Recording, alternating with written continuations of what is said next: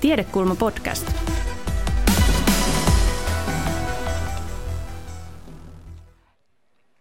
Tervetuloa Tiedekulmaan. Me puhutaan tänään maailman tärkeimmästä elinkeinosta, eli siitä, kun valosta, vedestä, mullasta ja hiilidioksidista tehdään meille kaikille sapuskaa. Esittelen meidän asiantuntijamme. Ensinnäkin Tuomas Mattila. Vasemmalla puolellani on maanviljelijä ja Suomen ympäristökeskuksen erikoistutkija, siis tutkija, jolla on saappaat syvällä mullassa. Tuomas auttaa viljelijöitä tekemään osansa tässä ympäristökriisin hillitsemisessä opettamalla heitä laittamaan peltonsa kuntoon. Tuomas, kerro mulle kolme syytä, minkä takia maaperä ja peltomaa on tärkeää ilmastokriisin aikakaudella. Ensimmäinen syy on se, että maaperä on hirveän iso hiilivarasto, joka tarkoittaa sitä, että jos me onnistutaan muuttamaan sen hiilivaraston kokoa, niin me onnistutaan poistamaan paljon hiilidioksidia ilmakehästä, mikä ostaa meille lisää aikaa hillitä päästöjä joka tapauksessa nopeasti. Toinen juttu on se, että maaperän hiilivarasto on hirveän iso vesivarasto. Eli jos me onnistutaan lisäämään maatalousmaan hiilivarastoa, niin me lisätään maatalousmaan puskurikykyä sään ääriolosuhteita vastaan. Ja kolmas juttu on se, että maaperän hiilivarasto eli multavuus on sen maaperän tuottavuuden perusta. Ja todennäköisesti tulevaisuudessa pitää ruokkia enemmän ihmisiä pienemmillä resurssimäärillä, joten tuottava maa on siinä avainresurssi. Kiitos. Sitten Kaisa Karttunen, maatalous- ja metsätieteiden tohtori, E2-tutkijaryhmän jäsen, joka pohtii työssään ruokaturvaa ja ruokajärjestelmiä ja nykyisin tekee sitä yhä enemmän ilmastonmuutoksen näkökulmasta. Sulta on torstaina ilmestymässä uusi julkaisu sulta ja kollegoiltasi. Julkaisu nimeltään Tuntematon ruokajärjestelmä, joten onnittelut siitä. Sain pöydän alla vilkaista sitä, jo se on jo olemassa. Mutta miten omavarainen Suomi on ruoantuotannossa? Um No, Luonnonvarakeskuksen tilastojen ja laskelmien mukaan meidän kotimaisuusaste on noin 80 prosenttia. Onko se hyvä vai huono? suhteen. En ota siihen kantaa tässä, mutta mä selitän, mistä se tulee. Se 20 prosenttia, niin siinä on mukana kaikki ne tuotantopanokset, jotka tuodaan ulkoa, mitä, mitä me tarvitaan meidän tuotannossa. Esimerkiksi polttoaineet, lannoitteiden raaka-aineet, kasvinsuojeluaineet, siinä on aika paljon maatalouskoneita ja, ja tämän tyyppistä. Siinä on myös se ruoan vienti ja tuonti, mitä Suomeen tuodaan aika paljon enemmän ruokaa kuin meiltä viedään. Ja siinä on tietysti se kotimainen tuotanto. Ehkä vähiten, siis naudanlihan kohdalla me ollaan noin 80 prosenttisesti, eli me tuodaan noin 20 prosenttia meillä kulutetusta naudanlihasta ulkoa. Ja muiden tuotteiden osalta me ollaan aika lähellä sitä 100 prosenttia, mutta viljan kohdalla tietysti vaihtelee vuosittain, niin kuin on nähty, niin meillä viljan kokonaissato on viime vuosina vaihdellut voimakkaasti. Ja välillä ollaan sadassa prosentissa, välillä alle, välillä yli, että silleen se menee. Mutta tämä pitää muistaa, että meille tulee tosi paljon tuotantopanoksia ulkoa. Sitten Juha Helenius, agroekologian professori Helsingin yliopistossa. Sä tutkit ja opetat maatalouden ekologisen kestävyyden teemoja, eli esimerkiksi sitä, että millaisia keinoja meillä on irtautua fossiilitalouden aikana rakennetuista, rakennetusta ruokajärjestelmästä ja siirtyä johonkin uuteen. Mm, sulta mä halusin kysyä, että kannattaako ylipäänsä Suomessa tuottaa lihaa lainkaan, ja jos kannattaa, niin missä, miksi ja kuinka paljon? Joo, hyvä kysymys. Tota, mä teen semmoisen varauman tähän heti alkuun, että mä tiedän, muun muassa oma tyttäreni on tämmöinen eettinen vegaani. Mä tiedän, että on ihmisiä, joiden mielestä on väärin kasvattaa eläimiä ja pitää niitä niin kuin tuotantoeläiminä. Ja, ja tämähän on täysin vastaan sanomaton argumentti. Mä itse en kuulu, mun oma arvo ei ole sellainen, vaan näen, että ihminen voi pitää kotieläimiä. Mä en sitä perustele nyt, mutta tästä arvolähtökohdasta niin – Vastaus on, että kyllä Suomessa kannattaa tuottaa maitoa ja lihaa, ja sitä Suomessa voi olla järkevää tuottaa sitä jopa enemmän kuin me itse suomalaiset tarvitaan. Ottaen huomioon vielä sen, että kun me kaikki kollektiivisesti noin keskimäärin kansantalouden tasolla vähennämme eläintuotteiden kulutusta niin kuin ravitsemussuositusten tasolle, kun nyt keskimäärin – en puhu kenestäkään yksilöstä, mutta keskimäärin käytetään eläintuotteita enemmän kuin meidän ravitsemustutkijat suosittelee, niin kun me, kun me se sille terveellisesti lasketaan, niin syntyy kapasiteettia viedä. Ja miksi on hyvä viedä Suomesta kotiläintuotetta? Meillä kasvaa nurmi suhteellisen hyvin, ja erityisesti nauta on hyvä nurmenkäyttäjä, ja meillä on hyvin runsaat vesivarat, ja nämä lihat ja maidot on, ja juustot, ne on hirmu vesi-intensiivisiä tuotteita, niin, niin tarvitaan tosi paljon vettä, ja ainoastaan juottaa sitä nautaa, siis se minkä se juo, tai mikä sen pesemiseen tarvitaan, tai navetan pesemiseen, vaan tota, koko se prosessi, kun tuotetaan naudanliha kilo tai maitolitra tai juustokilo, niin vie hirveän paljon vettä. Meillä on runsaat vesivarat, on globaalisti reilua, että me tuotetaan vettä. Tällaista argumenttia me on vähän viljelty täällä. En tiedä, onko Elina Leikonen paikalla, mutta kirjoitettiin artikkelikin tästä yhdessä hänen ryhmänsä kanssa. Kiitos. No, mutta nyt me ryhdymme puhumaan siitä, minkälaista on tuottaa ruokaa Suomessa. Ja nimenomaan nykyään me saadaan tuohon hetken päästä tuohon taustalle kuvio mm, viljasadoista. Me nähdään siitä ensisijaisesti se, että satomäärien vaihtelu on normaalia. Ne vai, niin kuin täällä sadot vaihtelee koko ajan. Mutta viime kesän jälkeen oli paljon puhetta siitä suuresta satokriisistä, joka veti suomalaisten viljelijöiden talouden syvälle miinukselle. Mitä siinä tapahtui? oli hyvin poikkeuksellinen vuosi. Hyvin, niin kuin, se alkoi märällä talvella ja jatkui erittäin ennätyskuivana kesänä. Ja suomalainen maatalousjärjestelmä ei ole tottunut tämän tyyppisiin olosuhteisiin. Täytyy kyllä sanoa, että mulla kävi tota, tutkijakavereita Irlannista, niin irlantilainen maatalous oli vielä vähemmän tottunut tämän tyyppisiin kuivuuteen. Ne oli tota, aivan jotenkin järkyttyneitä siitä, että siellä joutui säännöstelemään veden käyttöä ensimmäisen kerran historiassa. Oliko tämä nyt ilmastonmuutoksen aiheuttama satokriisi? Mä en osaa vastaa. Osaatteko te vastaa? No arvellaan, että ilmastonmuutos tuo tullessaan yhä enemmän ja yhä useammin näitä ääriolosuhteita. Että edellinen vuosi 2017 oli yksi sateisimmista varmaan, varmaan niin kuin monen kymmenen vuoteen ja sitten viime vuosi oli yksi, missä oli niin kuin pisin kuivuusjakso taas monen kymmeneen vuoteen, että, että yhä enemmän me varmaan nähdään tämmöistä heilahtelua.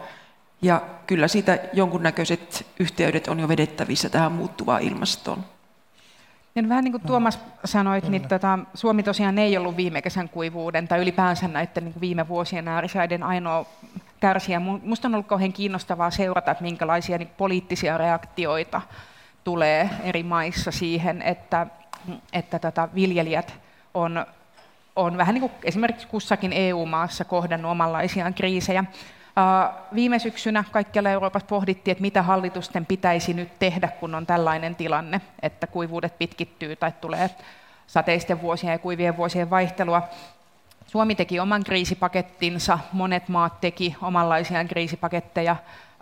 Täällä tukea annettiin noin 80 miljoonaa euroa, sitä meni muun muassa tukena energian, energiankulutukseen maatiloilla, investointeihin. Mitä mieltä te olette Suomen hallituksen responssista tähän viime kesän kriisiin? Siinä on varmaan niin kuin kaksi puolta. Yksi on se, että pidetään pinnalla viljelijöitä, jotka, jotta ne ei menisi konkurssiin tänä vuonna, että ne voi tuottaa ruokaa ensi vuonna mikä on niin kuin aika paljon se reaktio, mikä siinä oli. Mutta sitten on tämä toinen kysymys on se, että hyväksytäänkö me, että tämä hyvin poikkeava säätila on uusi normaali. Jos me hyväksytään se, niin miten me muutetaan meidän viljelyjärjestelmää semmoiseksi, että se sietää säiden omituistumisen. Eli siis niin kuin, no, monen suomalaisen pellon niin kuin sanotaan vesitalouspuoli ei toimi siinä mielessä, että jos sataa vettä rankasti, niin pintavaluntaa tulee paljon, ja jos vettä taas sitten ei tule taivaalta, niin haihdunta on niin isoa, että vesi loppuu kesken. Ja jos maa on vielä tiivistynyt, niin kasvien kyky käyttää sitä vettä syömältä on rajallinen. Niin tavallaan me tarvittaisiin semmoinen, öö, miten sanoisi, jonkinnäköinen ohjelma siihen, että me hyväksytään se, että oudot säät on uusi normaali ja meidän pitäisi saada meidän pellot kunnostettua sille tasolle, että niissä riittää kapasiteettia sopeutua siihen. Se olisi mun näkemys tähän. No, tämähän on Juha myös hyvin paljon sun alaa. Minkälainen olisi tällainen iskun kestävämpi suomalainen maatalouden rakenne? Joo, no sitä on paljon tutkittukin ja ehkä niin kuin vielä enemmän tutkittu kuin oikeasti sovellettu ja saatu käytäntö. Että aika hitaasti muuttuva meidän maatalouskäytäntö monista syistä. Mutta tota, mitä siitä tutkimus sanoo, niin tämmöinen monimuotoistaminen olisi yksi mm. sen sietävyyden lisääminen sitä strategia, että saataisiin varmasti satoa. Mutta niin kuin Tuomas jo viittasi tässä, niin myöskin, koska tämä on taloudellista toimintaa meidän viljelijöille ja koko sille ketjulle, joka, joka elintarvikkeita sitten tuottaa ja ruokaa, niin, niin tota, myöskin se, että, että se täytyy olla taloudellisesti sietävä. Että niin kuin, ei todellakaan tulisi niitä konkursseja sitten erinäistä syistä. Mä kuulin sellaisen jutun, että tuolla, missä on totuttu tällaisiin kuiviin kausiin, niin, niin siellä on niin kuin valmius, jos esimerkiksi rehua ei näytetä saatavan tarpeeksi Pohjois-Amerikassa, on kuulemma tällaista, niin on valmius heti sitten vaan teurastaa eläimiä, pienentää sitä karjamäärää. Ja nythän meille tuli ensimmäisiä kertoja semmoisia tosi tukalia tilanteita, että ei saatu kuivana, kuivana kesänä tarpeeksi rehua. Ja, ja varmaan tuli näitä teurastuksiakin, mm. kyllä ainakin lehtitietojen mukaan. Joo. Sä avaa vielä ihan nopeasti, sä sanoit, että monimuotoistaminen, mitä se tarkoittaa? No se tarkoittaa varmaan sitä, sitä tai se, mun mielestä tarkoittaa sitä, että kunkin maatilan niin kuin, ä, oma kasvintuotanto ainakin on riittävän monipuolista. Se, se liittyy myös tähän niin kuin pellon kuntoon ja, ja sillä paitsi Tuomassa sanoi äsken todella tärkeän asian. Meillä, meillä on, pellot on tämmöinen ruoantuotannon rakenne, niin kuin infrastruktuuri, ja niihin on investoitu aikoinaan, ja muun yksi iso investointi on salaitus, ne pitää pitää kunnossa, ja tällaista se viljavuus pitää. Mutta just tämä monimuotoinen kasvintuotanto, ja sitten tota, se, että siihen voidaan kytkeä myös eläintuotantoa, niin se varmaan voisi luoda niitä puskureita. Ja sitten, että se ei ole ainoastaan maatilan tasolla, vaan myös niin kuin alueen tasolla, koska meillähän on menty hyvin tämmöiseen alueellistikin erikoistuneeseen tuotantoon. Että otetaan nyt vaikka Varsinais-Suomi, että siellä on tosi, tosi paljon viljatiloja ja hyvin vähän kotieläintuotantoa enää jäljellä. Tuomas. Niin siis halusin vain sen sanoa, että tuossa Suomen yleisin viljelykierto on ö, kevätviljan monokulttuuri, joka tarkoittaa, Joo. että on kevätviljaa kevätviljan perään. Ja se tarkoittaa esimerkiksi viime kesän tapauksessa sitä, että siinä vaiheessa kun sateet loppu, niin siemen oli kylvetty tähän maanpintaan, maa alkoi kuivuu hirveät tahtiin ja sen kasvin pitäisi itää ja kasvattaa juuristo nopeasti alas, nopeammin kuin se pelto kuivuu. Ja jos ei siinä onnistu, niin se oli katovuosi. Sitten kun se vertaa monipuoliseen viljelykiertoon, meidänkin tilalla meillä on kolmasosa nurmea, kolmasosa syysviljaa ja kolmasosa tällä hetkellä kauraa. Ja täytyy sanoa, että siis se, siinä vaiheessa, kun kaura oli tämän mittainen, niin ruis oli ton mittainen ja sen juuristo, en mitannut missä syvyydessä se juuristo oli, mutta kun niitä on kaivettu auki, niin se on suunnilleen puolitoista metriä se juuriston syvyys siinä vaiheessa. Eli tavallaan ihan vain sillä, että siirryttäisiin viljelykierrossa siihen, että on syysviljoja, kevätviljoja ja nurmia, niin se kuivuuden sieto kasvaisi valtavasti. Hmm. Joo. No, pohjoiset alueet maapallo lämpenee, lämpenee nopeammin kuin planeetta keskimäärin ja se näkyy Suomessakin. Eli, mutta toisaalta sitten, niin kuin viitattiin jo Suomen vesimääriin, se vähän suojelee meiltä, niin, niin kuin ainakin toistaiseksi on suojellut pahimmilta ilmastonmuutoksen seurauksilta, että meillä kuitenkin riittää makeata vettä, sitä voi joinain vuosina olla liikaa. Ähm, tota, mutta mitkä on teidän nähdäksenne tässä maailmassa, jossa tosiaan ollaan planeetan tavallaan nopeimmin lämpenevällä alueella. Mitkä on tärkeimpiä tekoja, joilla Suomessa, Suomen maatalouden pitäisi valmistautua ja sopeutua ilmastonmuutokseen? Kaisa. No, maatalouden pitää omalta osaltaan yrittää vähentää niitä omia päästöjään, jotta se ilmasto ei niin nopeasti lämpenisi. Ja sitten toisaalta samaan aikaan, kun se ilmasto nyt lämpenee joka tapauksessa, niin sopeutua siihen muutokseen. Ja tässä on mun mielestä tullut näitä tosi hyviä, hyviä tota, keinoja jo mainittu.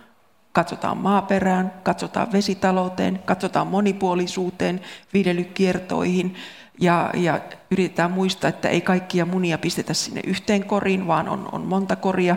Tuossa Kaija Hakala Lukesta tosi hienosti kirjoitti ihan, ihan äskettäin lehdessä siitä just, että, että miten paljon paremmin tämmöinen monipuolisesti viljelevä tila voi selvitä, kun aina joku kasvi siellä pärjää, olipa sitten sateinen kesä tai kuiva kesä tai näin. Ja tämä kaikkihan tämä vaatii semmoista ihan uudenlaista, niin kuin, tai tavallaan osittain paluuta myös vanhaan. että tämä, tämä yhden kasvinviljelysysteemi, niin sehän on, on, on niin kuin kehittynyt hmm. meille niin kuin valtavirtaviljelyjärjestelmäksi. Ennen vanhaa viljeltiin paljon monipuolisimmin. No sitten se taas vaatii sitä, että niille on markkinoita niille eri, erilaisille kasveille olemassa ja, ja erilaisille tuotteille sitä maatilalta. Että ei se ole pelkästään se tuotannon ilo, vaan että ne pitää saada sitten myös kuluttajien ulottuville. Että ihan semmoinen systeeminen näkökulma tähän, että katsotaan koko, koko järjestelmää ja yritetään miettiä siellä niitä, niitä keinoja päästä eteenpäin.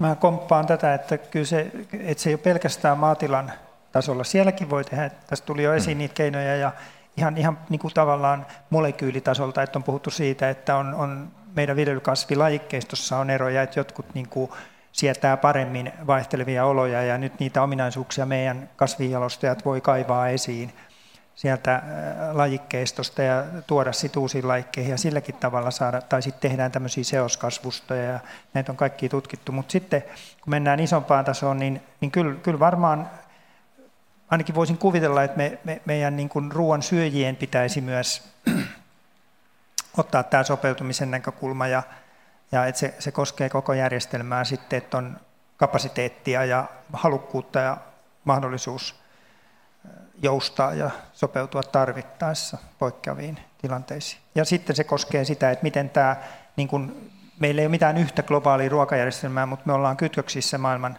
ruokaa, me tuodaan ö, ulkomailta ruokaa ja me viedään ruokaa ja, ja myöskin siinä olisi sellaista,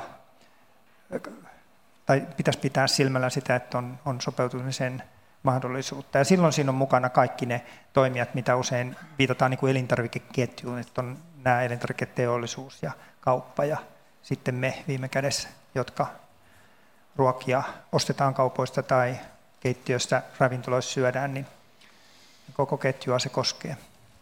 Joo. Tuossa Kaisa sanoi hyvän sanaparin tuotannon ilosta, niin tavallaan mä ehkä nyt vähän vinksallaan tässä viljelijänä tota, lähestyn tätä juttua, että se, että me saadaan lisää lämpöä ja lisää vettä, olkoonkin, että se on täysin arvaamatonta se vettä ja lisää auringonpaistetta, nämä kaikki niin kuin on, nämä on hyviä juttuja, koska tota, silloin meillä on mahdollisuuksia viljellä uusia kasvilajeja, uusia kasvilajikkeita, oppii niiltä viljelijöiltä, jotka elää jo nyt siinä ympäristössä, mihin me ollaan menossa. Mä olen itse esimerkiksi tänä talvena viihtynyt tota Jenkkien Cover Crop Innovators-ryhmässä, missä on ihmiset keräjäkasvien viljelystä tota, harrastaneet sitä jo pitkään. Mä ootan innolla, että Suomi vähän lämpenee lisää, niin saa vähän lisää kasvukautta, niin pystyy kokeilemaan kaikkia uusia kasveja. Kaisalla oli tähän. No, mä en oikeastaan odota, että se Suomi lämpenee lisää, koska se tarkoittaa sitä, että tuotanto-olosuhteet köyhissä maissa menee entistä heikommiksi. Niin. Ja siellä on semmoinen 3-4 miljardia ihmistä sitten koputtelemassa pian meidän oville, että tuottakaa te nyt meille, kun me ei enää pystytä, että kyllä mä mieluummin pistäisin tälle lämpenemiselle stopin, ihan vaikka, vaikka se hmm. Suomen kannalta saattaisikin olla jossakin tilanteissa hyvä juttu. Erittäin hyvä pointti. Unohdin Joo. kaikki kollegat ulkomailla. Sanon Juha nopeasti. Mä voisin sanoa sen, että niin Tuomas viittasi tämmöiseen keräjäkasviin, niin se ehkä kaikille on selvillä, mutta ne on semmoisia kasveja, jotka niin kuin, joiden avulla voidaan niitä kasveille tärkeitä ravinteita pitää siinä peltomaassa kiinni myös sen ajan, esimerkiksi talven yli, ää, tota, jotka ehkä muuten kuormittaisi vesistä. Mutta mut semmoinen pointti tähän lämpenemiseen, että, että tota, monesti on ajateltu, että joo, että ilmastonlämpeneminen tuo Suomen maataloudelle hyötyä ja kasvintuotannolle hyötyä. Ehkä, ehkä jossain määrin me, me, me esimerkiksi saattaa aikastua kylvön ajankohdat keväällä, jolloin tulee niin kuin pidempi kasvukausi, mutta valoolosuhde ei muutu miksikään. Sitten tulee näitä kaikenlaisia uusia riskejä paljon, hmm. jotka osittain jo realisoitunut, esimerkiksi tuholaisia, eteläisempiä tuholaisia, joista me on niin kuin nyt meidän ilmaston vuoksi pitkälti säästytty. Ja tota, sitten on tutkittu myös se, että, että tota, tämä lämpeneminen, niin vaikka se lisää sitä täältä kevätkaudesta sitä kasvukautta, niin niin meillä ei onnet, onnetonta kyllä, ilmastonmuutos ei auta siinä, että meillä on kevät liian kuivia kasvustoille, kun viljelijä kylvää, niin hän odottaa, että nyt sataisi ja sitten kasvaisi hyvin ja ne oraat saisi vettä. Ja sitten taas syksyllä toivotaan, että olisi hyvät puintisät, niin se menee just päinvastoin. Syksyllä tahtoo, meillä on luvattu, että näin kävisi ja, ja tietysti vielä nyt nähdä niitä systemaattisesti, niitä ilmastonmuutoksen seurauksia, mutta, mutta sikäli kun voimme odottaa, niin nämä puintisäät voi heikentyä ja me voi jäädä kokonaisia isoja satoja sitten pellolle puimatta, kun ei sinne mm. pääse, on liian märkä. Mutta nyt mä tartun siihen, mitä Kaisa sanoi hetki sitten, eli siirrytään koko planeetan tasolle. Tämä on, tämä on Kaisan aluetta. Kerro ihan tiiviisti, että mitä tarkoitetaan maailmanruokajärjestelmällä? No se tarkoittaa sitä, että kaikki vaikuttaa kaikkeen. Että emme täällä Suomessakaan, vaikka meillä on oma niin sanottu suomalainen ruokajärjestelmä, niin se on koko ajan tiivissä yhteydessä maailmanjärjestelmiin. Ja, ja tuota, muutokset maailman eri osissa jollakin tavalla vähitellen vaikuttaa myös Suomeen. Sitä, sitä sillä lähinnä tarkoitetaan. Meillä on nyt tässä grafiikkana maailmankartta, joka näyttää ennusteen siitä, miten sadot muuttuu, jos globaali lämpötila nousee keskimäärin kolmella asteella. Ja siinähän me nähdään, että pohjoisessa sadot, satomäärien odotetaan olevan joko muuttamattomia tai nousevan, ja sitten tot, oikeastaan koko Afrikka, lähes koko Etelä-Amerikka on punaisella. Um, mitä alueita ja mitä viljelykasveja meidän kannattaa seurata, jos meitä kiinnostaa tämän niin kuin maailmanruokajärjestelmän kuormitus jatkossa? Mitkä on niin kuin avainpaikkoja tällä kartalla? No, jos mä aloitan, niin tuota, tässä nyt näkyy tässä kartassa se, että niin kuin päivän tasaajana molemmin puolin pohjois- ja eteläpuolella tapahtuu nämä suurimmat heikennykset sadon tuotantokyvyssä, ja se pitkälti johtuu siitä, että vesitalous muuttuu näillä alueilla. Sadanta muuttuu, sateiden alkaminen ja loppumisaika muuttuu. Sitä tulee läjäpäissä, niin kuin nähtiin Mosambikissa pari viikkoa sitten, tai sitten siinä naapurimaassa Sambiassa, missä vettä ei ole tullut ollenkaan juuri tällä sadekaudella, ja näyttää, että, että sato menee sielläkin pieleen. Siellä niin kuin tapahtuu ne suurimmat muutokset. Ja ne on niitä alueita, joissa jo tällä hetkellä monilla paikoilla on, on kriittinen vesitilanne – Erityisesti no, jos katsotaan Pohjois-Afrikka ja, ja tuota, ää, toi Välimeren ympäristö, Lähi-Itä, ne on jo nyt niin kuin veden suhteen kriittisimpiä alueita. Ja siellä tietysti nämä ilmastonmuutoksen tuomat muutokset, ne vaikuttaa, se lähtötilanne on niin huono siellä, että, että ne vaikuttaa voimakkaasti. Mutta sitten niin kun ajattelee koko maailman ruoantuotantoon, niin merkittävää on tietysti, mitä tapahtuu noissa isoissa tuotantomaissa – niin kuin Etelä-Amerikassa, Brasilia, Argentiina, jotka tällä hetkellä tuottaa maailmanmarkkinoille paljon soijaa. USA tuottaa muun muassa vehnää ja maissia maailmanmarkkinoille.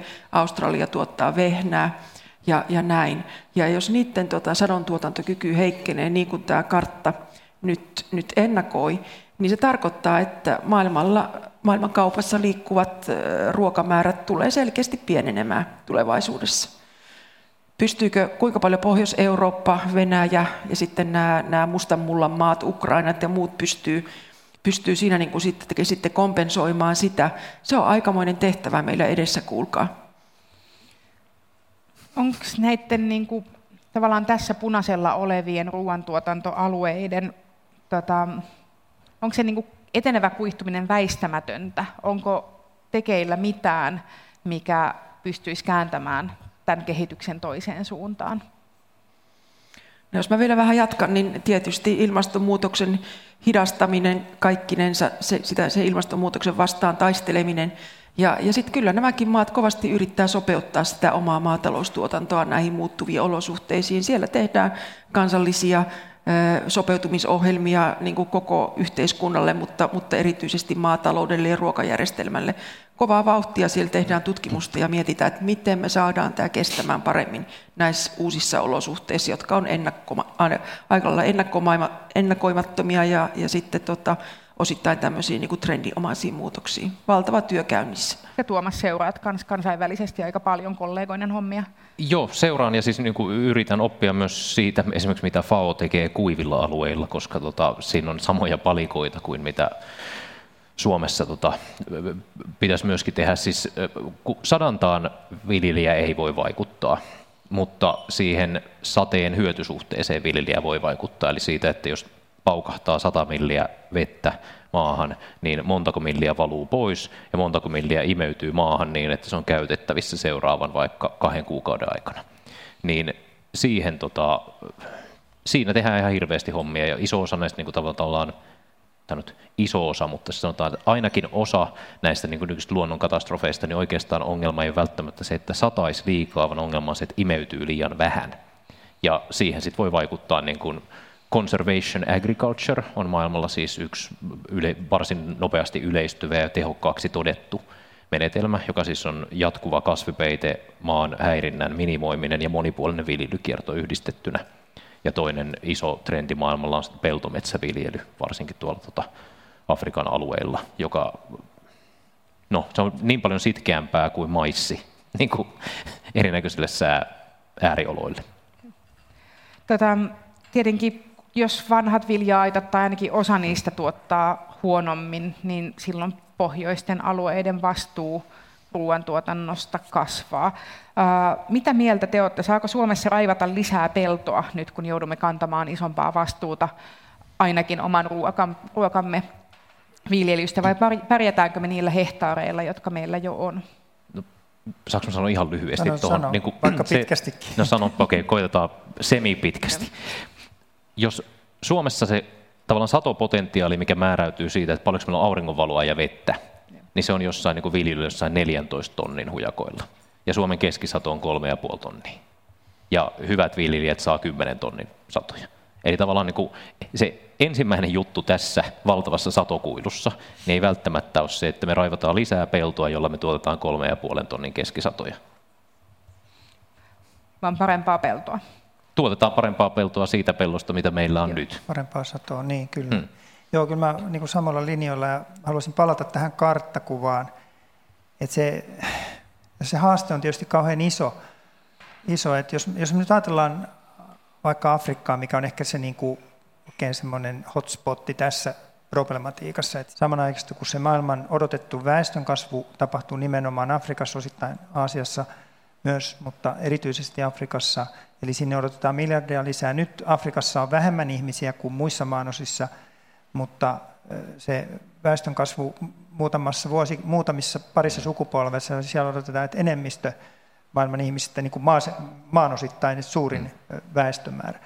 Valtava kasvu, se, se kohdistuu sinne, sinne se paikallistuu tämä haaste. Ja niin kuin Kaisa tuossa viittasi, niin ei, me ei niin kuin kukaan, ei, ei ole kenenkään etu, etu sellainen, että nämä ihmiset joutuu niin kuin muuttaa pois sieltä.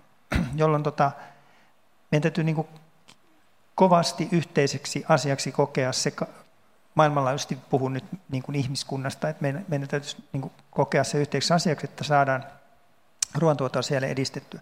No siinä on paljon potentiaalia siinä mielessä, että ensinnäkin äh, siellä on hyvin huonot satotasot. Siellä on paljon köyhyyttä. No tietenkin siinä heti melkein tekee mieli nostaa kädet pystyyn, että siellä on niin huonot yhteiskunnat, niin huonosti organisoituneet yhteiskunnat, niin korruptoituneet ynnä muuta, ynnä muuta, että, että to, kerran toisensa jälkeen on hyvät aikeet men valuneet hukkaan, ja se on, se on iso ongelma sinänsä, mutta laitetaan se nyt hetkeksi syrjään, mietitään, että voitaisiin oikeasti tehdä fiksuja asioita.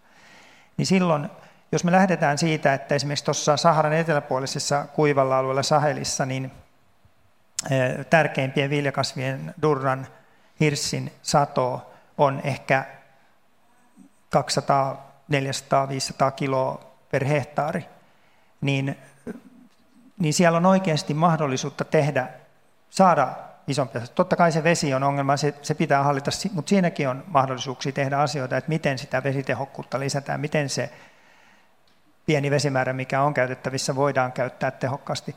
Sieltä puuttuu ravinteita. Siinä, missä meillä on täällä Suomessa ollut mahdollisuus tuhlailevasti käyttää ja sallia se, että vesistöönkin asti riittää valumaan niitä ravinteita rehevöittämään ja ongelmia, niin, niin siinä samalla täällä näissä maissa, niin se pienikin ensimmäinen fosforikilo, mikä viljelijällä olisi laittaa sinne peltoon, niin ää, sillä olisi valtava vaikutus satoon. Eli siellä on tavallaan, niin kuin maataloustutkijat puhuvat tämmöistä satokuiluista, siellä on niin kuin valtavat ne satokuilut, niin kuin se on yield cap on englanniksi, mä en tiedä oikein miten se pitäisi kääntää. Joku opiskelija niin kyllä käänsi sen hirveän fiksusti ja nyt mä en muista sitä. Mitä satokuilu on. Satokuilu, niin. Mm-hmm. No joka tapauksessa niin sillä kuvataan sitä eroa, niin kuin Tuomaskin viittasi tähän potentiaaliin, mikä on verrattuna siihen, mitä oikeasti saadaan. Ja tota, et siellä, on, siellä on oikeasti mahdollisuuksia tehdä. Ja sitten toinen asia, mikä, mihin tässä pitäisi kiinnittää huomiota, että semmoinen skenaario on niin kuin kauhistuttava, että kaikki maailman ihmiset, myös nämä uudet tulevat ihmiset ja myös näillä nykyisin niin kuin köyhemmillä, köyhemmissä valtioissa asuvat, joilla yksinkertaisesti varaa syödä niin paljon eläintuotteita, että kaikki söisi yhtä paljon eläintuotteita kuin me nyt syödään. Se olisi tämmöinen lose-lose situation, tämmöinen, niin kuin, että terveys kärsisi ja samalla niin kuin luonnonvarat ja ympäristö niin kuin ei kerta kaikkiaan kestäisi sitä, jolloin kun me, jos me pystyttäisiin niin kuin sitä kestävää kehitystä viemään niin, että siellä elintaso kasvaisi, mutta se ruokavalio pysyisi myös niin kuin terveellisenä ja riittävän kasvispainotteisena ja niin edespäin, niin, niin sellainen ruokavalio on helpompi tuottaa. Eli kyllä näitä keinoja, keinoja on, positiivisia keinoja, että tämä ei niin toivoton ollenkaan tämä tilanne noin katsoen, mutta ne haasteet on kyllä valtavia. Kaisa. No ihan nopeasti vastauksena siihen sun kysymykseen, että meillä on Suomessa semmoinen 2,3 miljoonaa hehtaaria peltoa tällä hetkellä. Ja siitä on, on niin kuin aktiivisessa käytössä suunnilleen 2 miljoonaa, eli siinä on jo 300 000 hehtaaria semmoista, jotka on joko kesantona tai vähän heitteillä tai eivät ole siinä aktiivisessa tuotannossa mukana. Eli, eli siinä on jo niin kuin 300 000 hehtaaria, mutta osa näistä hehtaareista niin on, on turvemaita jotka on nyt osoittautunut ongelmallisiksi myös ilmastonmuutoksen kannalta. Ja kun sä kysyt, että pitääkö raivata lisää, niin mä sanoin, että no ei ainakaan turvepeltoja.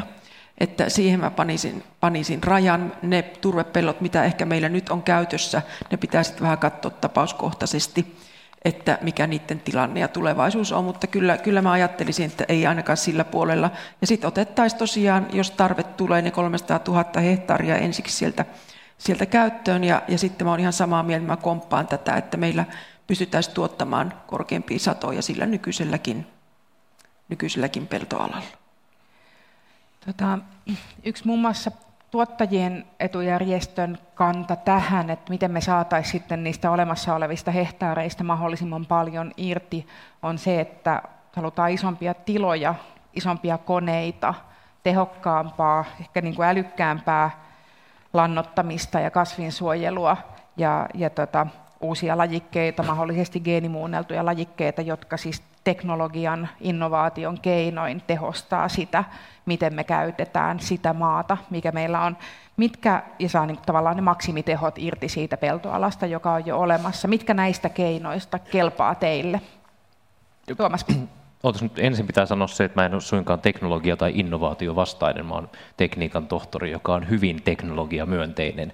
Mutta mä, miten mä nyt sanoisin?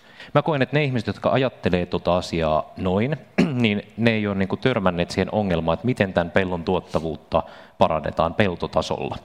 Mulla on ollut ilo ja etuoikeus olla semmoisessa Osmo-hankkeessa, missä me ruvettiin puuttuu siihen, että meillä on huonosti kasvavia peltoja, miten me saadaan ne kasvamaan hyvin. Ja se ensimmäinen kysymys ei ole se, että tarviiko jonkun geenimuunnellun lajikkeen tai jonkun fiksun tekoälyn ohjaamaan jotain lannotteen säätelyä, vaan se on se kysymys, että miksi tämä lohko kasvaa huonosti? Ja siihen on vain yksi vastaus. En tiedä. Sitten kun myöntää tämän, että en tiedä, no mitä mun pitäisi tehdä, että mä tietäisin? Menee katsomaan.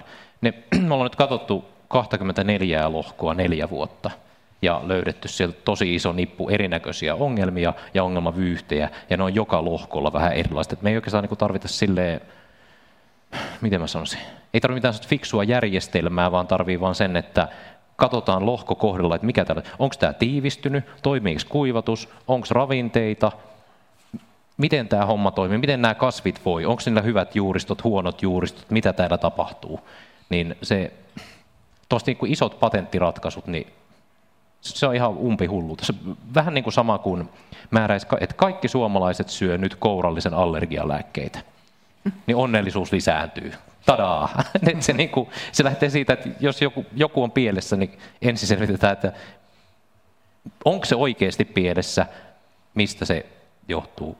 Anteeksi, mä sanon vielä yhden surkuhupaisan asian tästä hommasta. Hei vaan osmoviljelijät, jos katsotte jossain. Mutta kun me aloitettiin tämä hanke, niin me toivottiin, että ne lohkot, mitä me tutkitaan, ne ei ole yksinkertaisesti mäsänä.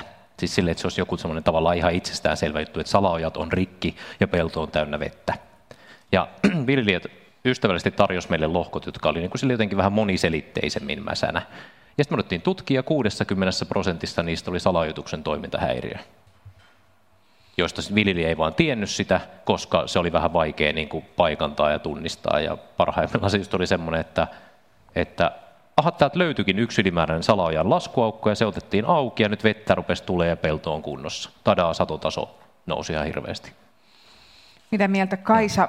Tämä on maailman tasolla myös siis vähän niin kuin sama ongelma kuin Suomessa. Ihmiset ei välttämättä halua olla siellä sormet mullassa, vaan esim. muuttaa kaupunkeihin. Mutta kaikki tämä, mitä Tuomas kuvailee, vaikka kuulostaa aika työintensiiviseltä, siltä, että me ei välttämättä voida sitten siirtää niitä kaikkia ihmisiä maalta kaupunkeihin, missä heidän syntyvyytensä laskisi ja koulutustasonsa nousisi. Niin, maailmassa on semmoinen 500 miljoonaa ähm, maanviljelyskotitaloutta, siis tarkoitan siis mm. maatilaa, 500 miljoonaa. Suurin osa niistä on aika pieniä, niitä kehitysmaiden pieniä tiloja, jotka on kuitenkin hirveän tärkeitä niiden ihmisten toimeentulon ja, ja ruokaturvan, mutta ei pelkästään heidän, vaan se, myös se ympäristön, ympäristön ruokaturvan kannalta. En mä nyt niitä heti lähtisi sinne kaupunkiin siirtämään, koska tota, ei niitä työpaikkoja siellä kaupungeissakaan, varsinkaan kehitysmaissa, ihan noin niin kuin nopeasti ja ylimäärin ole tarjolla. Että jotenkin yrittäisin mielelläni kyllä heidän tuotantomahdollisuuksia ja elämän edellytyksiä siellä, siellä pystyy, pystyy parantamaan. Ja ihan samalla tavalla kuin Suomessa, niin kehitysmaissakin pitää, pitää katsoa, että mikä se on se ongelma. Että ei ole olemassa yhtä patenttiratkaisua. Ähm, ja, ja sitten kun se ongelma jollakin tavalla ymmärretään, se voi olla hyvin moninainen ongelma maanomistusoloihin liittyvä, naisen asemaan liittyvä, ää, se voi olla se pellon kasvukuntoon tai, tai markkinoiden toimimattomuuteen tai että ei ole tietä. Tai, hmm. tai se voi olla niin kuin hyvin, mutta se pitää ymmärtää, että mikä se on ja, ja sitten lähteä sitä ratkaisemaan. Että kyllähän meillä maailmassa on ruoantuotannolle valtavasti tarvetta ja tulevaisuudessa vielä, vielä niin kuin huimasti enemmän, koska, koska väestö näyttää edelleen kasvavan. Että, että siinä tarvitaan, tarvitaan tätä viljelijäporukkaa, olipa se sitten kehittyvissä maissa tai täällä meillä. meillä että. Mutta sitten mä jotenkin vielä yhden asian sanoisin tuosta tehostamisesta, että siinä on niin kuin minusta semmoinen vähän väärä kaiku siinä sanassa, mitä on tehotuotanto tai tehokas tuotanto tai tällä tavalla, että ei se aina suinkaan tarkoita sitä, että isolla nelivitotraktorilla ja mahdollisimman iso ja laajasti ja kemikaali-intensiivistä ja GMO ja niin edelleen. Se voi olla vain niiden olemassa olevien resurssien niin kuin järkevää käyttöä ja tehokasta käyttöä. Ja silloin se on tehokasta, kun niin olemassa olevilla resursseilla ja ravinteilla ja, ja, ja pinta-alalla ja näin saahan se saahan se tuota potentiaali, satopotentiaali sieltä tuota ulos sieltä pellosta. Että minusta tehokas tuotanto on hyvä asia, mutta mulle se ei tarkoita sitä välttämän valtavan niin kuin koneellistunutta ja tämmöistä mekaanis-kemiallista maataloutta. Juhalta vielä yksi kommentti tähän, sen jälkeen katsotaan maapalloa vähän avaruudesta. Hyvä, joo, kiitos mielellään tähän. Joo, tota, no, siis voiko, voiko jonkun ongelman korjata niin kuin niillä samalla keinoilla, mitkä on sen aiheuttanut. Et meillä on, meillä on tota, jo 90-luvun lopussa tehty riittävän vakuuttavia tieteellisiä tutkimuksia ja julkaistu maailman parhaissa luonnontieteellisissä sarjoissa Nature Science, joissa on hyvin vakuuttavasti ja toistaiseksi kumoamattomasti osoitettu se, että nämä, nämä tota, nykyiset niin kuin erityisesti ympäristö- ja luonnonvaroihin liittyvät ongelmat, mitä tämä nykyinen tuotanto, vallitseva tuotantotapa, jossa tämä niin sanottu tehologiikka juuri on, niin ne on, ne on aiheuttanut sen. Ja silloin, niin kun me puhutaan kestävästä, tulevaisuuden kestävästä ruoantuotannosta, niin eihän me voida ottaa vertailukohdaksi sellaista. Ei, ei ne sadot ole vertailukelpoisia. Ei, ei se ole se vertailukohta, johon niin kuin mm. pitäisi verrata. Vaan se on se joku kestävä satotaso, joka voi olla hyvinkin vaihteleva. Että mikä tältä lohkolta voidaan saada niillä tavoilla, jotka kunnioittaa sitä peltoa ekosysteeminä myös, koska se, tämä on, se on kuitenkin fakta, että, että nämä pellot niin ei ole mitään sellaisia elottomia matriiseja, joissa niin kuin kasvit kasvaa ilman muun eliöstön tukea, vaan ne on ekosysteemejä. Meidän ruoan kautta me kytkeydytään jokainen ihminen joka päivä niihin ekosysteemiin, missä se ruoka on kasvanut. Ja, ja, ja se on niin kuin jotenkin kauhean syvällinen asia. No nyt, nyt kun näitä ekosysteemejä kunnioitetaan, niin silloin, silloin tota, on helppo nähdä, että tämä tämmöinen teknologinen logiikka, joka lähti liikkeelle niin sanotusta vihreästä vallankumouksesta 1950-luvun lopussa, ja jolla on menty tähän asti, niin, niin se, on, se on ihan mahdoton oravan pyörä. esimerkiksi maatalouden kannattavuuteen on tarvittu aina tätä reseptiä, että erikoistukaa, kasvattakaa tilakokoa, ostakaa isommat koneet, että sillä tavalla pärjätään. Mutta joku taloustieteilijä, kuka se oli, joku taloustieteilijä yleisesti varmaan muistaa, niin ajat sitten jo totesi, että tämän tyyppinen niin kuin teknologinen edelläkävijyys, että nyt mä olen se, jolla on kylän isoin traktori, niin nyt mä vähän aikaa niin kuin pärjään suhteessa muihin, mutta sitten kaikki muut tulee perässä ja se on sellainen mieletön oravan pyörä. Niin, niin se ei kerta kaikkiaan, mä en usko siihen ollenkaan. Joo. Ja tota, äh, joo, mutta No niin, eli mikä on se kestävä tapa käyttää peltoekosysteemi, missä on se kestävä ruoantuotannon määrä, joka voidaan saada hehtaaria kohden tai joka voidaan saada ravinnekiloa kohden tai joka voidaan saada vesilitraa kohden ja niin edespäin. Miten me lasketaan, mitä meidän pitäisi mitata siinä, mikä on, millä tavalla tehokkuus on sinänsä hyvä asia, mutta se on niin kuin Kaisa totesi, se on saanut semmoisen huonon kaijun ansaitustikin tässä yhteydessä. Mutta tehokkuuteen toki pyritään, mutta täytyy olla myös hyvät tehokkuuden mittarit. Mm. Ja tietenkin tavallaan riman asettaa meille se, että meillä on tietyn kokoinen väestö tällä planeetalla, että sen tehokkuuden täytyy olla ainakin riittävä siihen, että me ruokitaan ne ihmiset, jotka nyt täällä elää, ja, ja ne lisäihmiset, joita vielä tulee tulevina vuosina syntymään. Mä sen verran tuohon haluan sanoa, että mä, mä olen nyt muutamia vuosia niin kuin maataloustutkijana urani tehnyt ja, ja neljäsvuosisadan runsaan tätä tehnyt jo, niin tota, Mä en ota sellaista tilausta vastaan, että kun ihmisiä tulee nyt näin ja näin paljon, niin sitten nyt teidän maataloustutkijoiden pitää keksiä, miten ne kaikki ruokitaan. Vaan kyllä, kyllä tähän yhtälöön kuuluu myös se, että tämä väestökysymys niin otetaan tosissaan ja ihan samalla tavalla kuin ilmastokysymys, biodiversiteettikysymys, niin myös väestökysymys. Ja on olemassa ihmisarvoa kunnioittavia, humaaneja ihmisoikeuksia kunnioittavia tapoja hoitaa asia niin, että että me, et, et ei ole sitten se tulevaisuuden kuva, että sitten on, meillä on planeetta, jossa on pelkkää, pelkästään vehnää ja ihmisiä, hmm. vaan tota, jotain muutakin. Kai tässä on myös arvoista kysymys. Et mä, en, mä en ota vastaan tilausta, että ruokitaan mikä tahansa väestö. Mä viittilöimällä lupasin Kaisalle hyvin pienen puheenvuoron. Joo, naiset ja tytöt kouluun. Hyvä. Se kunnioittaa Kannattaa. ihmisarvoa ja se vähentää Kyllä, se on Kyllä. tehokkain taitaa olla keino, mitä on. Joo. Nyt mä lupasin, että mennään, katsotaan vähän, äh, siirrytään kauemmas planeetasta, katsotaan maata ikään kuin avaruudesta käsin. Eli siirrytään puhumaan vähän tota, ratkaisuista.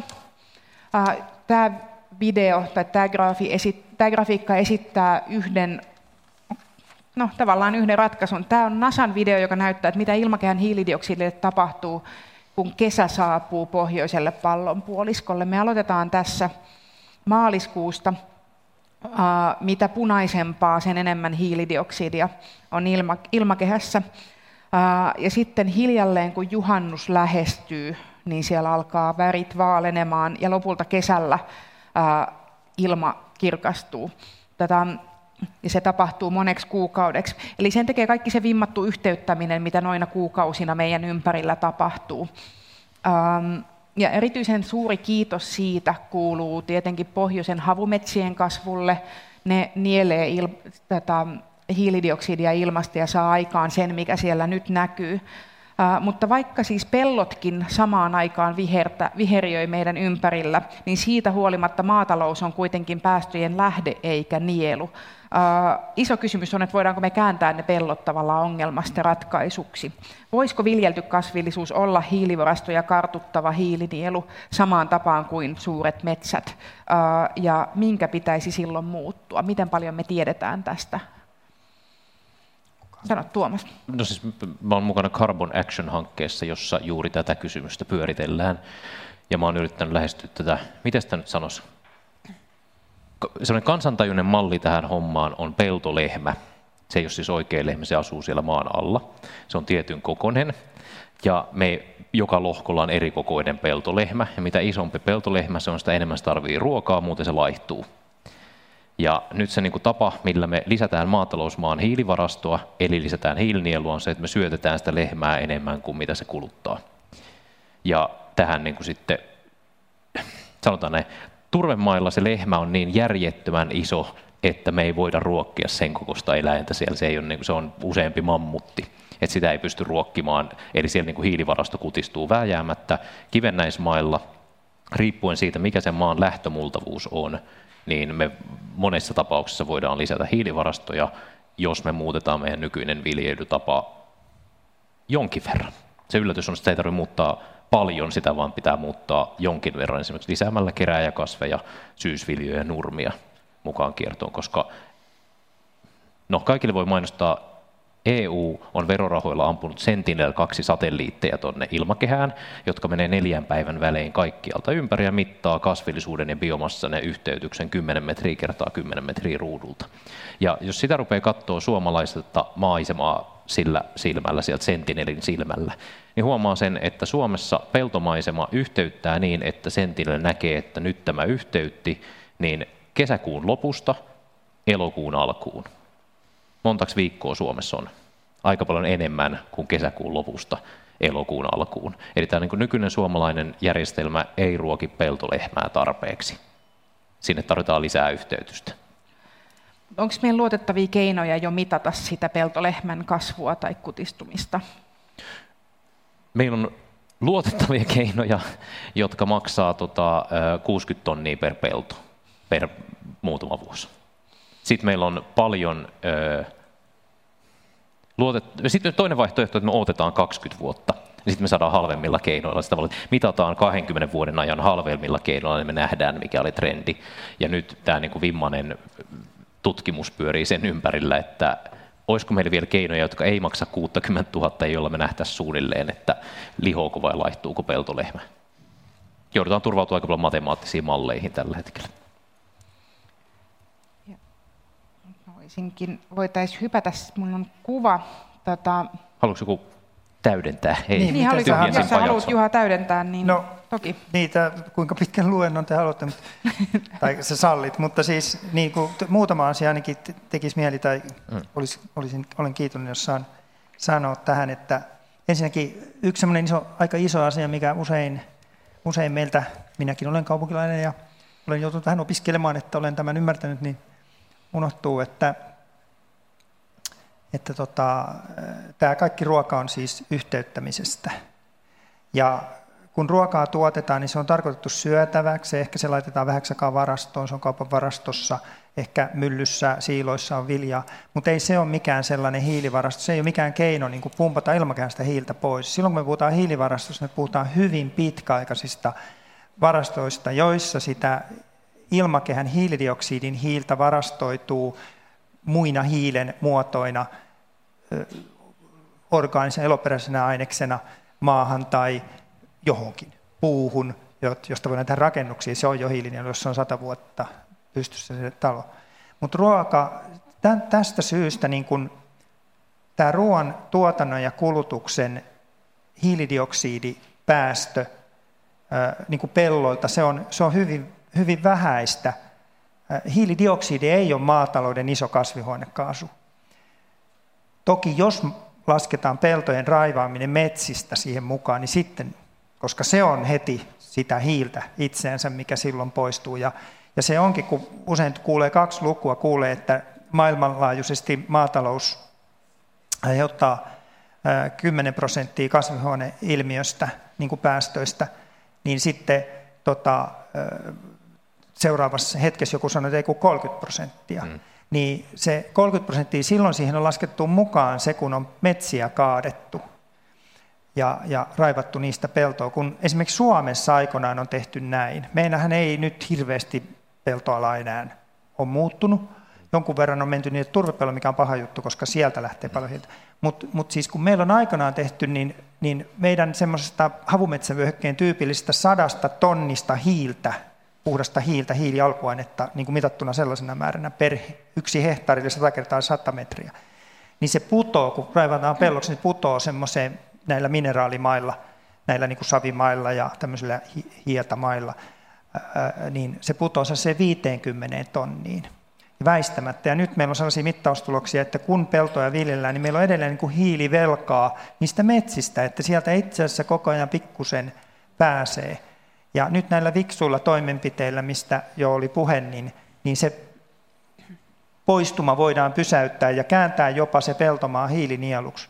Mutta se, mikä on niin kuin ilmaston kannalta tärkeää tässä ruoan tuotannossa huomata, on se, että ne on metaani päästöjä ja sitten tällaisen kaasun kuin dityppioksidi eli ilokaasun päästöjä, joiden, joilla on ihan omat mekanisminsa. Mitä tulee hiilenkiertoon, niin se metaani on itse asiassa hiilidioksidista niin kuin suhteellisen ei niin kauhean voimakkaasta kasvihuonekaasut, toki pitkäikäisestä, niin tämän yhteyttämisen prosessissa rehuksi muunnettua, sitten eläimille syötettyä, mutta eläimen niin kuin märehtyneen anaerobisessa pötsikäymisessä metaaniksi, eli aika vahvaksi kasvihuonekaasuksi muuttunutta niin kuin hiilen yhdistettä. Et, et, joo, mutta tämä nyt meni vähän, vähän pitkälle tämä selitys, mutta et kuitenkin niin kuin kansi ajatella se niin, että et, et, et, tai muistaa se, että missään tapauksessa se peltomaiden kasvin tuotannon kokonaismäärä, mikä on niin kuin gigatonneja sidottua hiiltä, siis valtavia hiilimääriä joka vuosi, niin se ei ole mikään varasto, se ei ole mikään keino ottaa hiiltä pois, koska me tarvitaan se ruuaksi ja rehuksi. Ja suurin osa siitä joka vuosi sinne peltomaahan juuristossa sitoutuvasta myös mikrobit, maan mikrobisto, se lehmä, tarvitsee omaan elämänsä ja hengittää ulos sieltä maasta. Mutta vaan niillä hyvillä toimenpiteillä me saadaan hitaasti kartutettua tiettyyn rajan asti sitä peltomaa hiilivarastoa. Sillä on merkitystä ja se on ihan fiksua touhua, mutta et se miten ruokajärjestelmä saadaan hiilineutraali, niin siihen tarvitaan ihan muunlaisia toimia myös, joita myös on tarjolla, mutta niihin ehkä sitten palataan vielä. Mm, joo, mä siis nyt näytän yhden kuvan vielä. Tämä on tota, tavallaan palataan vähän siihen, mitä puhuttiin jo aikaisemmin ihan siitä niin kuin maaperän kunnon ää, peltomaan tuottavuuden ylläpitämisestä. Tässä on tota, kaksi tällaista putkea, joissa on vettä ja tällaiset niin kuin ihan matalat kairausnäytteet saman maatilan, tämän saman varsinaissuomalaisen maatilan peltojen laidasta. Ne on eri tavalla hoidettuja peltoja. Eli tämä lähempänä kameraa oleva putki on tavannomaisesta tavalla voimakkaasti muokatusta pellosta, joka sitten aina niin kuin kasvukauden päätteeksi myllätään ja jää ilman kasvipeitettä viettämään talvea. Ja se oikeanpuolimainen tai kauempana kamerasta oleva putki on ympärivuotisen kasvipeitteen alla ollutta maata. Ja tämä havainnollistaa tavallaan niin kuin muutamaakin näistä ratkaisuista, joista ollaan jo puhuttu. Tämä voimakkaasti muokattu maa päästää, kun siihen tulee vettä, se päästää ravinteensa, se niin muuttuu sameaksi ihan sen takia, että ne juuret ei pidätä sitä multaa, vaan kaikki huuhtoutuu, tai sieltä alkaa huuhtoutua kamaa vetä, veteen, kun taas tässä toisessa putkessa se maa pitää kiinni mm, ravinteistaan ja ylipäänsä se niin multa pysyy kiinteämpänä siellä. Tässä on, nämä on niin kuin jonkinlaisia ratkaisuja lannottamiseen, ongelmiin, hiilensidontaan ja siihen maaperän kuivuuden sietoon, mistä me puhuttiin aikaisemmin. Ja pitkälti on kyse konsteista, jotka tunnettiin jo ennen teollisen maatalouden kehittämistä. Tota, ollaanko me siis todistamassa tällaista niin kuin iso-isoäidin ajan viljelykeinojen comebackia? Ei, ei, ei välttämättä, mutta se, ehkä se just hymyiden tuota kuvaa katsoessa, kun siis tein Osmo-hankkeen tiimoilta just raportin maan murukestävyys kasvukunnon mittarina ja törmäsin siinä, että tätä asiaa oli tutkittu tosi paljon 30-luvulla Jenkeissä eroosion estojutuissa. Ja ne oli ihan uskomattomia ne tutkimukset, mitä ne teki silloin, kun ne muun muassa kehitti nämä menetelmät ja kehitti keinot lisätä murukestävyyttä ja tämmöistä. Että siis tavallaan, e, e, eihän me, joudut, me ei niin kuin palata, sanotaan näin niin kuin isoäidin aikaisiin menetelmiin, me vaan hyödynnetään sitä jo isoäidin aikaan tehtyä erinomaista tutkimusta, joka on jäänyt vähän sivuraiteille tässä välissä. Tästähän oli siis kauhean kiinnostava tieto myös se, että AI Virtanen, joka sitten mm. niin kuin tunnetaan aivan muista hommista, mutta hänen sydämen elämäntyönsä, se mikä hänelle itselleen oli tärkeintä, oli näiden hyvin perinteisten viljelymenetelmien kehittämistä, mikä, mistä häntä ei lainkaan muisteta. Tota, Kerro vielä, koska sä viittasit aikaisemmin peltometsään, mutta mä en siinä välissä muistanut pyytää sua selittämään, mm. kun sanoit, että se on yksi olennainen asia, joka, joka mm. nyt on nousussa. Mitä on peltometsä? Peltometsäviljely on, jos meillä on metsä toisessa päässä, paljon puita, ei juurikaan viljelykasveja, toisessa päässä on pelto, ei puita, pelkkiä viljelykasveja. Peltometsäviljely on siinä välissä. Tiiviisti sanottuna se on, tuodaan tuottavia puita pellolle. Joko puukujanteita tai seosviljelyä tai variaatioita on paljon, mutta ajatus on se, että tuodaan tuottavia puita pellolle tavalla, joka hyödyttää sekä puita että peltoviljelyä. Kaisa.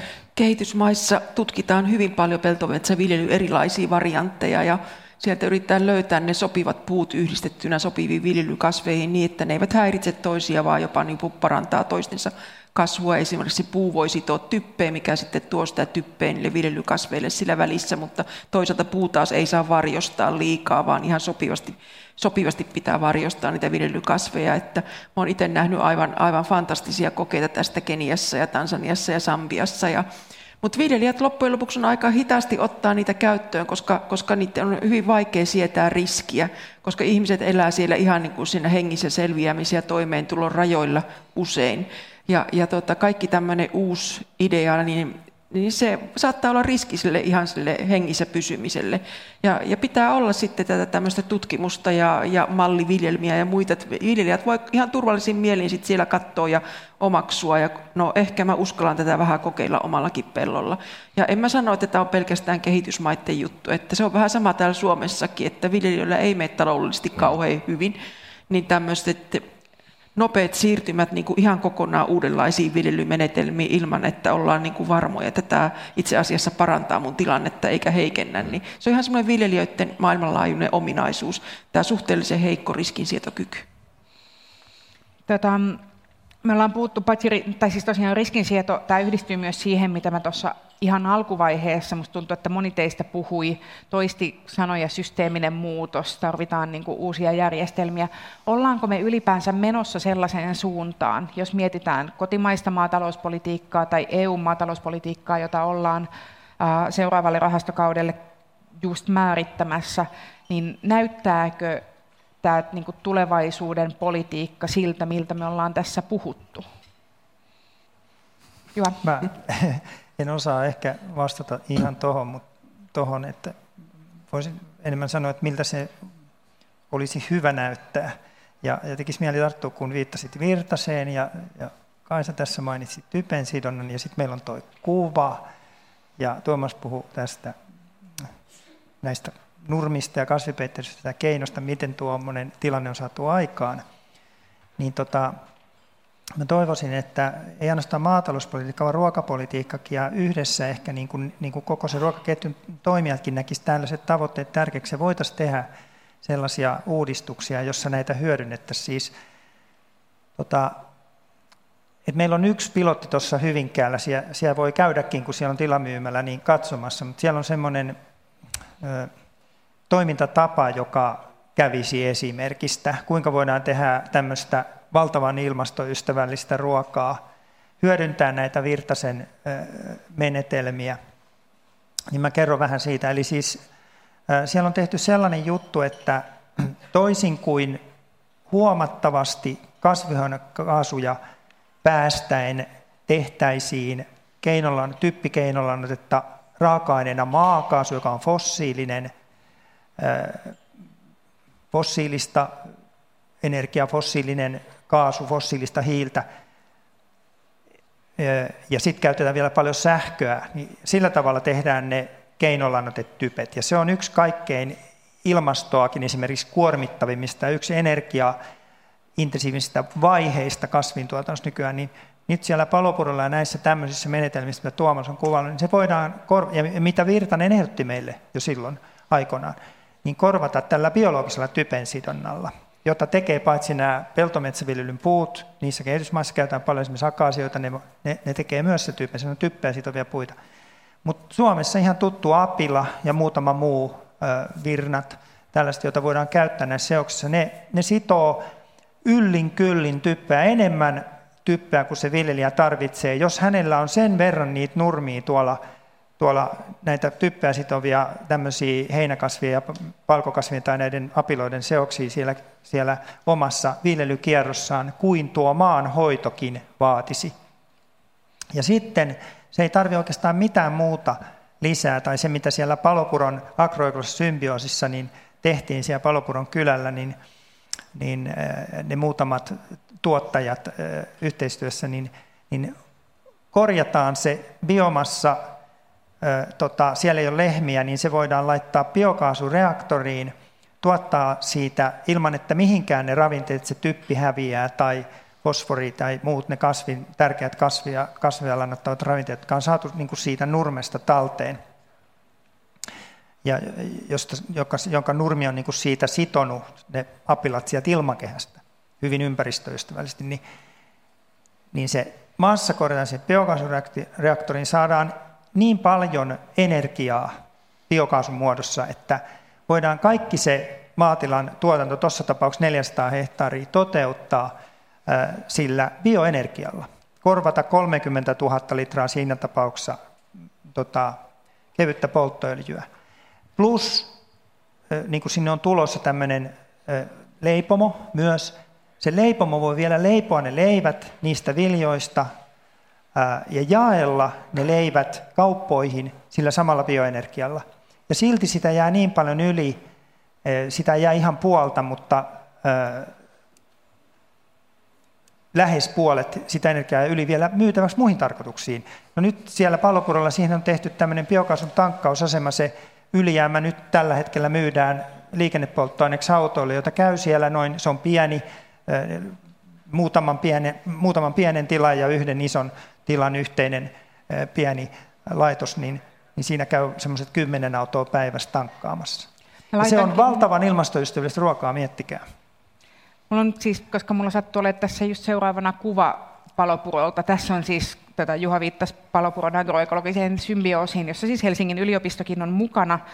Ähm, ja tota, jossa tavoitteena tosiaan niin kuin useamman luomuviljelijän, luomutilan ja muun toimijan yhteenliittymässä on paitsi, paitsi energiaomavaraisuus ja ravinneomavaraisuus, niin myös työn mielekkyyden lisääminen, mikä siis taas sit yhdistää myös siihen, mitä Tuomas sä teet, kun sä toimit neuvojana, niin sä et opeta ainoastaan kannattavuutta ja, ja ekologista viljelyä, vaan, vaan myös sitä, miten palautettaisiin mielekkyys maataloustyöhön. Mitä, meillä alkaa aika loppua, joten vastatkaa lyhyesti tähän, mutta mitä, se, mitä, te, mitä te tarkoitatte puhuessanne maataloustyön mielekkyydestä?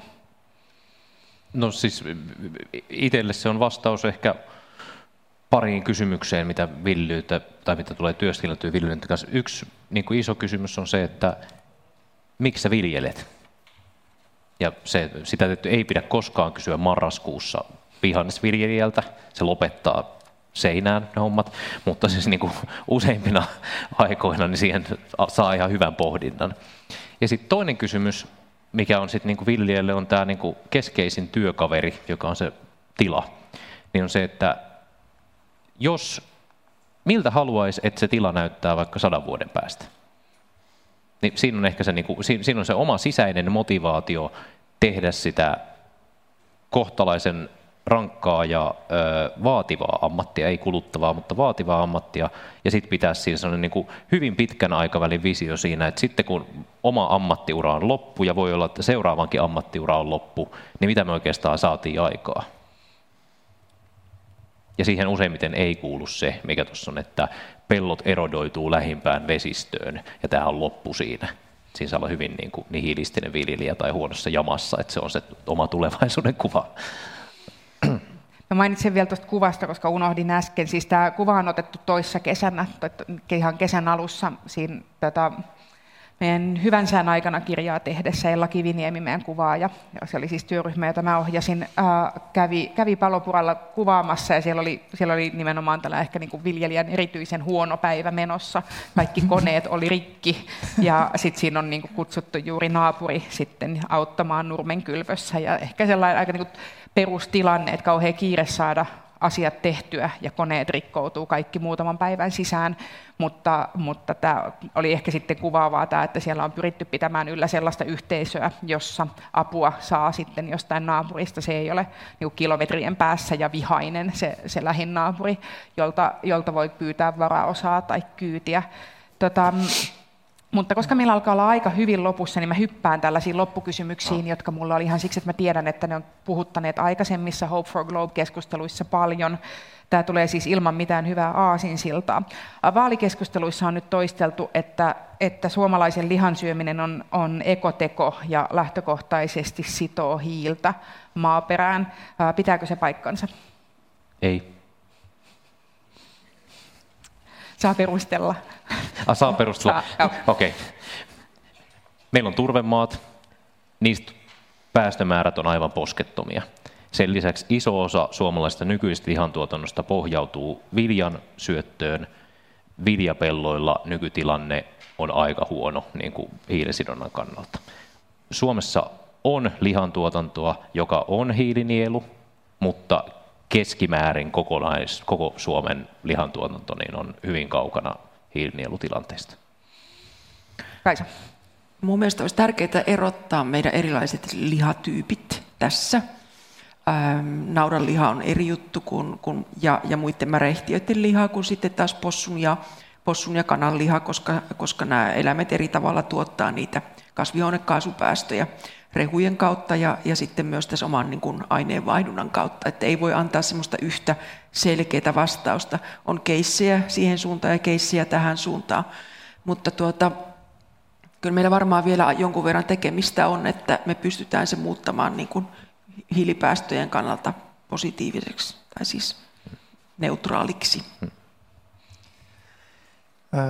Mun mielestä kaikilla meidän nykyisillä kotieläimillä voisi olla roolinsa ruokajärjestelmässä ja komppaan tätä ajattelua, että pitää katsoa sinne mahaan, että on nämä, nämä tota, märehtijät, jotka pystyy käyttämään sitä ruohoa, ja ne ei kilpaile sitten, ja niiden pitäisikin syödä ruohoa. Ja ne, ne olisi terveempiäkin, jos ne söisi ruohoa, ja suurin osa, tietysti suurin osa siitä perusruokinnasta onkin ruohoa, mutta et se, että niin kuin vilja, vilja annetaan lehmälle, ei ole niin kuin luonnollista. Ja, ja tota, niitä voi käyttää, niillä on oma roolinsa. Sitten meillä on näitä yksimahaisia, eli joilla on samanlainen ruoansulatus, esimerkiksi sika, hyvin samanlainen kuin ihmisellä, niin niitä varten viljellään tolkuttomat määrät viljaa. Ja nyt tota sika, ja sitten me syödään paljon sikaa niin kuin liikaa, niin kuin on jo ollut puhe, niin nyt sijalla olisi kuitenkin rooli, se voisi olla taas se jätemylly, ei nyt mitään pilan sellaista huonoa, että ettei saada hyvää, hyvää niin kuin, ruokaa aikaiseksi, mutta, mutta et sijalle kelpaisi, ja ennen vanhaan käytettiinkin niin kuin sillain sikaa, että tuotettiin pienet määrät sianlihaa ja saatiin mielekästä käyttöä sellaisille niin kuin laskeille, ruoantähteille, mitkä tota, nyt ne voitaisiin tehdä ehkä niin kuin fiksusti rehuiksi, valvoa niiden hygienisyyttä ja kaikkea tällaista, mutta on tällaisia jakeita, joilla sikoja voisi voisi ruokkia ja, ja saadaan sitten lihaa. Ja sitten mitä tulee kanoihin, niin meillähän nykyään me syödään broilereita ja siitä, on tullut semmoinen teollisuuden muoto, jonka kestävyyttä voi, voi, voi kyseenalaistaa. Me ei syödä niitä kanoja, esimerkiksi munituskanaloiden kanoja me ei syödä ollenkaan enää, koska me ollaan niin kauhean rikkaita ja vauraita ja meistä on tullut semmoisia ronkeleita, että ei meille kelpaa. Ennen vanhaan kyllä syötiin, vielä kun minä olin lapsi, 60-luvulla, 70-luvullakin, niin muistan, että haettiin kaupasta ihan kana. Siis tämmöinen munituskana, joka oli sen munitusuransa lopettanut ja teurastettu. Ja sitten sitä keiteltiin pari tuntia varmaan ainakin, että saatiin siitä jonkinlaista ruokaa. Sitkeätähän se oli. Mutta että kyllä niillä kaikilla on rooli, ja se kanan rooli voisi olla sellainen, että se syö sellaisia kaikenlaisia, ennen ne penko akanakasoja ja, ja rikkakasvisiemeniä ja, ja vaikka mitä, ja, ja hyönteisiä sieltä maasta noukki. Niilläkin voisi olla rooli. Mutta et se, ettei niinku ihmisten ruokaa syötetä näille kotieläimille. Se olisi hyvä tavoite. Kaisalle vielä ihan, ihan lyhyt kommentti. Joo. Ähm, ylipäätään meidän pitäisi syödä paljon tarkemmin ne eläimet, mitä meillä ravinnoksi teurastetaan. Että se on vähän liikaa mennyt siihen, että syödään vain ne fileet ja, fileet ja paistit ja mitä siitä nyt syödään siitä ruhosta. Ja sitten hirveän iso osa siitä, siitä jää syömättä ja joko viedään Suomen rajojen ulkopuolelle tai käytetään eläinten rehuihin tai, tai lemmikkieläinten rehuihin tai näin. Että jossakin lehmässä on hyvin vähän semmoisia osia, mitkä eivät kelpaa ihmisravinnoksi itse asiassa. Katsotaan kaikki sisäelimet, kaikki vähän arvoisemmat ruhon osat ja kaikki. Siis me voitaisiin käyttää niitä paljon paljon tarkempaa, jolloin meillä ei tarvitsisi määrällisesti niin paljon olla niitä elukoita. Mutta jos me syödään vain ne kaksi filettä sieltä, niin sitten pitää olla aika paljon niitä, niitä lukumäärää, että saadaan ne hmm. kaikille sitten ne kaksi filettä sieltä. Että Tätä niin, mä... noin miljoona nautaa, jotka niin. Suomessa kanssamme elää. Joo, että mm. et, tota, sitä voisi kyllä, mun mieheni sanoo, kun se käy Hakaniemen hallissa aina, että hän on siellä yhdessä maahanmuuttajien kanssa jonottamassa niitä broilerien kivipiiroja ja sikojen sorkkia ja mitä kaikkea, sitten näitä tämmöisiä niin sanottuja vähäarvoisempia ruho-osia, koska hän rakastaa niitä, ja siis minun mieheni, ja hän kokkailee niitä kotona sitten suurella antaumuksella, eli on opetellut taas uudestaan niitä taitoja sitten. No niin, nyt on tullut aika esittää kiitokset meidän vieraille Tuomas Mattilalle, Kaisa Karttuselle ja Juha Heleniukselle. Kiitos. Kiitos. Kiitos.